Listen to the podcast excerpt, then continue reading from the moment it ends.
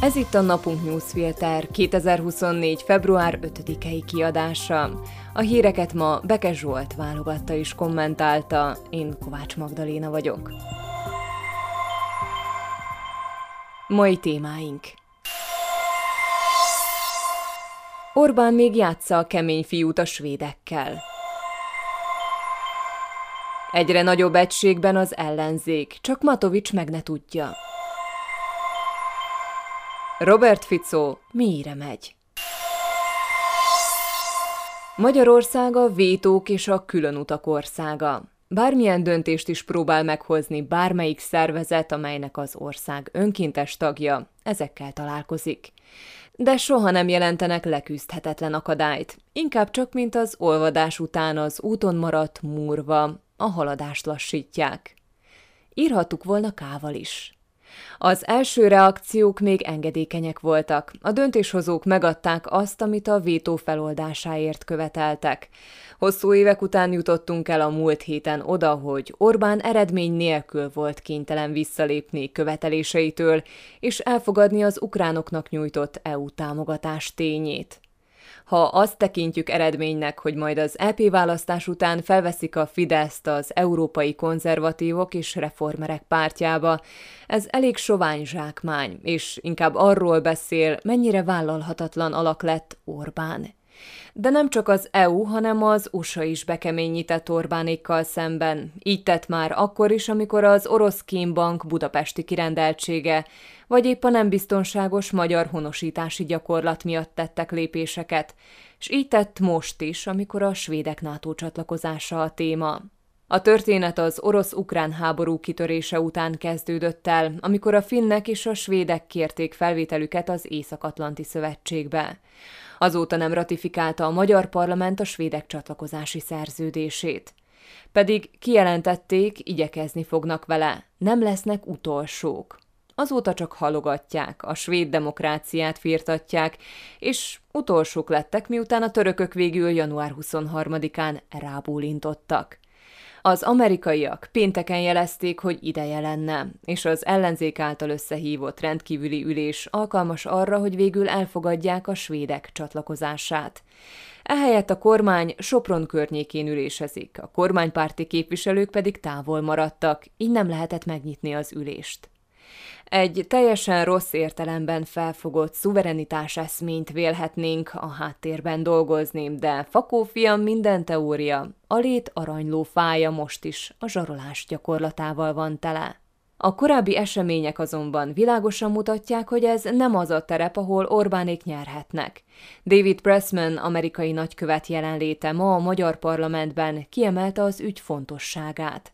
Amint az USA igazán érdekelt lett valamiben, eddig elérte a szándékát, és még azzal sem vádolhatók, hogy kimondottan Magyarország ellenes intézkedéseket hoztak. Akár a kettős adózás tilalmának eltörlésével, akár a diplomáciai eszközök használatával a barátoknak, szövetségeseknek járó kedvezmény szűnt meg, a barátság megkopása miatt. Nem lenne célszerű további kedvezmények megszüntetését kockáztatni. Orbánéke közben nyilván arra is játszanak, hogy az ellenzéknek ne legyen szerepe a ratifikálásban, és a lehető legtovább szeretnék húzni az időt. Ezért most a svéd miniszterelnök budapesti látogatását tették meg a támogatás feltételévé. Érdekes végjáték lesz, de annyi biztos, a kormánykodó bácsi kép csak álca. Igazából már söprik el a murvát. Az őszi parlamenti választási kudarc a szlovák ellenzéket meglehetősen lebénította, nem avatkozott bele szinte semmilyen folyamatba, gyakran szó nélkül hagyta a közélet eseményeit. Azóta azonban megtalálta a hangját, feladatát, és szűkös lehetőségei ellenére keményen ellenáll.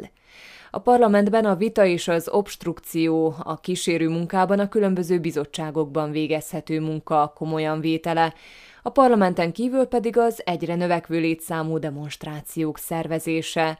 A Ficó kormány jogállamiságot leépítő tetteinek kommentálása mutatja azt, hogy az ellenzék tudatosította és komolyan veszi helyzetét. Igaz ez az olyan bosszantó hiba ellenére is, mint ami Martina Simkovicsová kulturális miniszter visszahívásával kapcsolatban történt, hogy kevesebb aláírást adtak le a parlament összehívására, mint amennyit az alkotmány előír.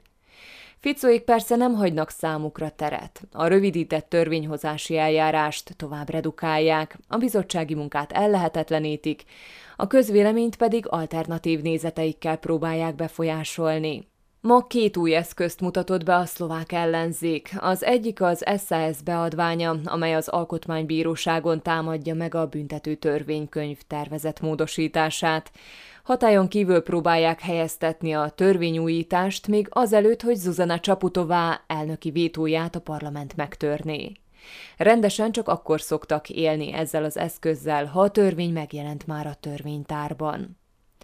Ezzel azt szeretnék elérni, hogy a törvény egy napig sem legyen érvényben, hiszen az is elég lenne arra, hogy alkalmazzák, így megmentsék azokat a szmerközeli embereket, akik ellen eljárás folyik. Az összes ellenzéki párt részese annak az alkotmányos panasznak, amely szerint korlátozták őket képviselői jogaik gyakorlásában. 49 képviselő amiatt emelt panaszt, hogy lerövidítették a rövidített törvényhozási eljárás vita idejét, és hogy nem tették lehetővé, hogy a bizottságokban kérdéseket tegyenek fel. A sajtótájékoztatón is ott volt mind a négy ellenzéki párt képviselője. Mindez pedig annak a jele, hogy erősödik a kapcsolat az ellenzéki pártok között. Ez pedig talán a legfontosabb az összes eszköz közül a választókkal való kapcsolat mellett hiszen az ellenzéki pártok viszonya az ellenállás minőségére és idejére lesz nagy hatással, és nem utolsó sorban arra, hogy lesz-e esélye az ellenzéknek kormányt alkotni Fico negyedik regnálása után. A kapcsolat szétszakadására elrettentő példát Magyarország szolgáltat. Akkor lehet esély a kormányváltásra, ha meg tudják őrizni ezt az egységet, illetve ha a parlamenten kívüli pártok között is szövetségesekre találnak. Sok választó örömmel látná például a közeljövőben és szavazatokkal is honorálnám, hogy Forró Krisztián az ellenzéki pártokkal egyeztet a déli régiók érdekében, és nem az időre vár, hogy majd az megmondja. És Matovics? A negyedik ciklusát töltő kormányfő egy nagyon aranyos bácsi képét igyekezett kelteni a hétvégén közzétett videójában, ahogy állik felhúzott, kötött pulcsiban üldögél szerényen, kedvesen nézeget és visszafogott hangon beszél. Egy közülünk, akinek mi vagyunk a legfontosabb, és akit ráadásul mindenki bánt.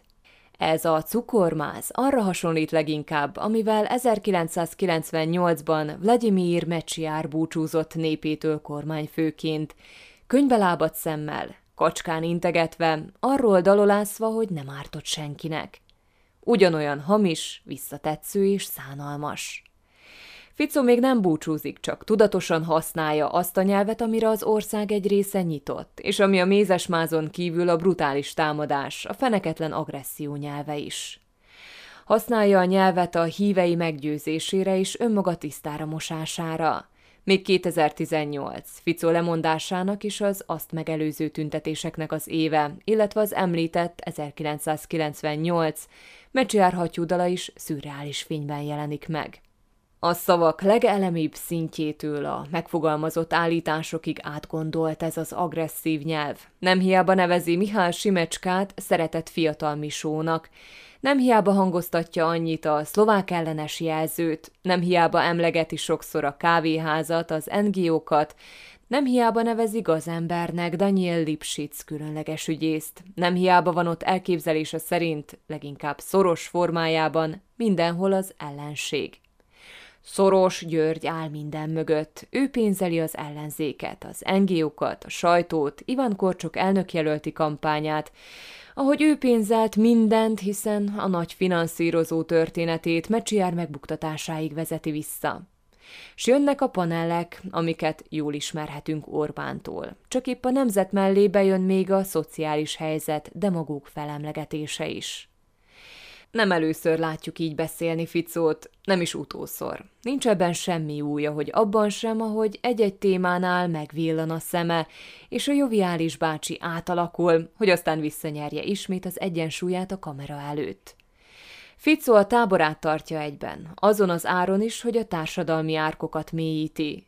Ezt fogja tenni, hiszen nem volna számára jó ötlet az utcára szólítani híveit, látva, hogy az ellenzéki megmozdulások milyen békések és népesek.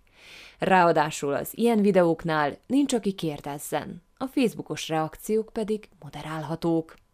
Az alternatív médiumok helyzetbe hozása mellett ez lesz az a kommunikációs stratégia, amit Ficói követni fognak. Hozzá kell szoknunk, mint a péntek délelőttökhöz a Kossuth Rádió ködös stúdiójából. Hírek egy mondatban. Az ellenzék kormányellenes tüntetést szervez február 7-én szerdán a parlament épülete elé 17 órakor. A progresszív Szlovákia szerint abban az időben fognak szavazni a büntető törvénykönyvet érintő csomagról. 1 milliárd 400 millió euró kölcsönt vett fel Szlovákia rövid lejáratú kötvények rendkívüli aukcióján. Az Árdál szerint az állam mintegy 10 milliárd euró kölcsönnel számol, az év elején már 2 milliárd 800 milliót fel is vett. Mivel a Fitch rontotta az ország besorolását, ezért kedvezőtlenebb feltételek mellett teheti ezt meg, mint például Németország. Az Orosz Választási Bizottság nem ismeri el a Boris Nagyesgyin független elnökjelölt által gyűjtött aláírások 15%-át, adta hírül választási stábja. Ez háromszor magasabb, mint az engedélyezett hiba határ, és azt csugalja, hogy ki fogják zárni az elnökválasztásból. A bizottság szerdán nyilatkozik az ügyben. Renáta Kelnerová megváltoztatja a PPF arculatát és a csoportot nyugat felé irányítja, írja Bloomberg. Férje tragikus halála után Közép-Európa leggazdagabb nője lett 11 milliárd 800 millió dollárra becsült családi vagyonnal.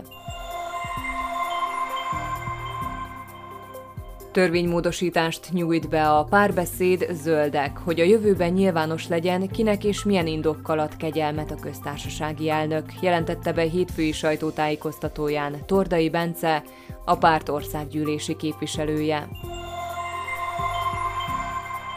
Majdnem félmillió ember tüntetett Németországban a szélső jobb ellen a hétvégén 133 helyszínen. Csak Berlinben több mint 150 ezren gyűltek össze szombaton, akik a demokráciáért és a toleranciáért tüntettek.